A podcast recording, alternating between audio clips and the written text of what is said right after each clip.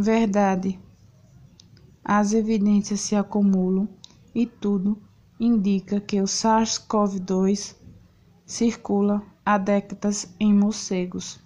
Também há evidências de que casos de Covid-19 já estavam ocorrendo em Wuhan em novembro de 2019.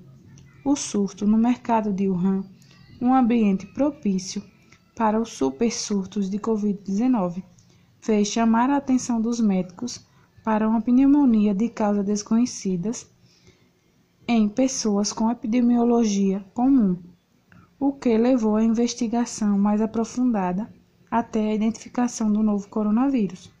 No entanto, casos não relacionados ao mercado de Wuhan já estavam acontecendo. Fonte: exame.com, maio de 2020.